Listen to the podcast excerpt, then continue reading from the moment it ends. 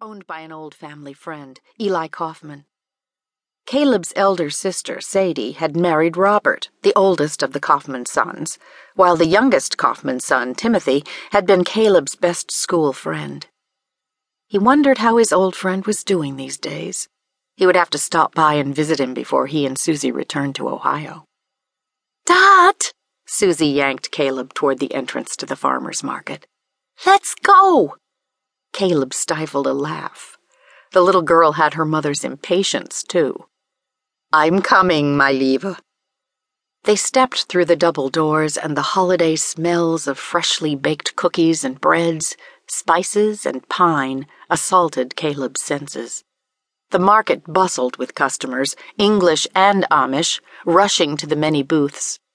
Scanning the area, Caleb spotted booths for baked goods, jellies and jams, crafts and gifts, and paintings. A sea of shoppers pushed past Caleb and he dropped his hold of Susie's hand as he approached the baked goods counter. What kind of pie did you want to get, Susie? Caleb asked. Do you think a pumpkin pie or apple? When his daughter didn't answer, he turned around and found a group of English customers pushing toward the counter. Susie? he called. Susie? He glanced through the crowd, finding only unfamiliar faces. Susan! Susan! Caleb's heart raced as he pushed through the knot of holiday shoppers, searching for his only child. Susan! Naomi King straightened a king size Lone Star patterned quilt and glanced at her best friend Lily Lapp, who was glancing through the order book. I can't believe Christmas is next week. Where has the year gone? Lily shook her head. I don't know. That's a very good question. An English customer approached and began asking Lily questions about custom ordering a queen size quilt as a gift. Turning her back to the counter, Naomi hummed to herself while mentally listing all she had to do before Christmas. She still needed to shop for her parents and her eight siblings. And then there was the baking for the cookie exchange, and she had to. Excuse me, a little voice asked, interrupting her mental tirade.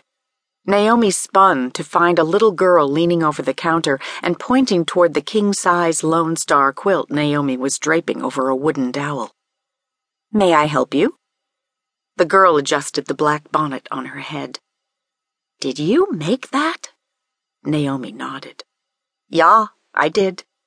It's schee. The girl studied the quilt, her eyebrows knitting together in concentration. My mom made a quilt like this once only she used blues and creams instead of maroons. Naomi smiled. I bet that was schee. Can I touch it? Of course. Naomi held the quilt out, and the girl ran her hand over it. The girl studied the quilt, her eyes trained on the intricate star pattern. My mom promised she would teach me how to quilt someday. I bet she will. I think I was about your age when my mom started teaching me. The girl looked up, and Naomi was struck by her deep green eyes. They reminded Naomi of the deep green the pasture turned every spring. My mom is gone, the girl said, her expression serious. Gone? Naomi set the dowel in the rack and leaned over the counter. What do you mean? She's in heaven with Jesus. The girl ran her fingers over the counter. Naomi gasped, cupping a hand to her mouth. I'm so sorry. You must miss her. I do. I was only. she began. Susan! A man rushed over, his expression full of fear. He placed his hands on the girl's shoulders and angled her to face him. He crouched down and met her at eye level. I turned my head for a moment and you took off. Do you know how much you scared me? I thought I'd lost you. What were you thinking? I'm sorry, Dad. The girl shook her head, tears filling her striking eyes. I saw the quilt stand and I wanted to come see the quilts. The man sighed and closed his eyes for a split second. Standing, he took her hand in his.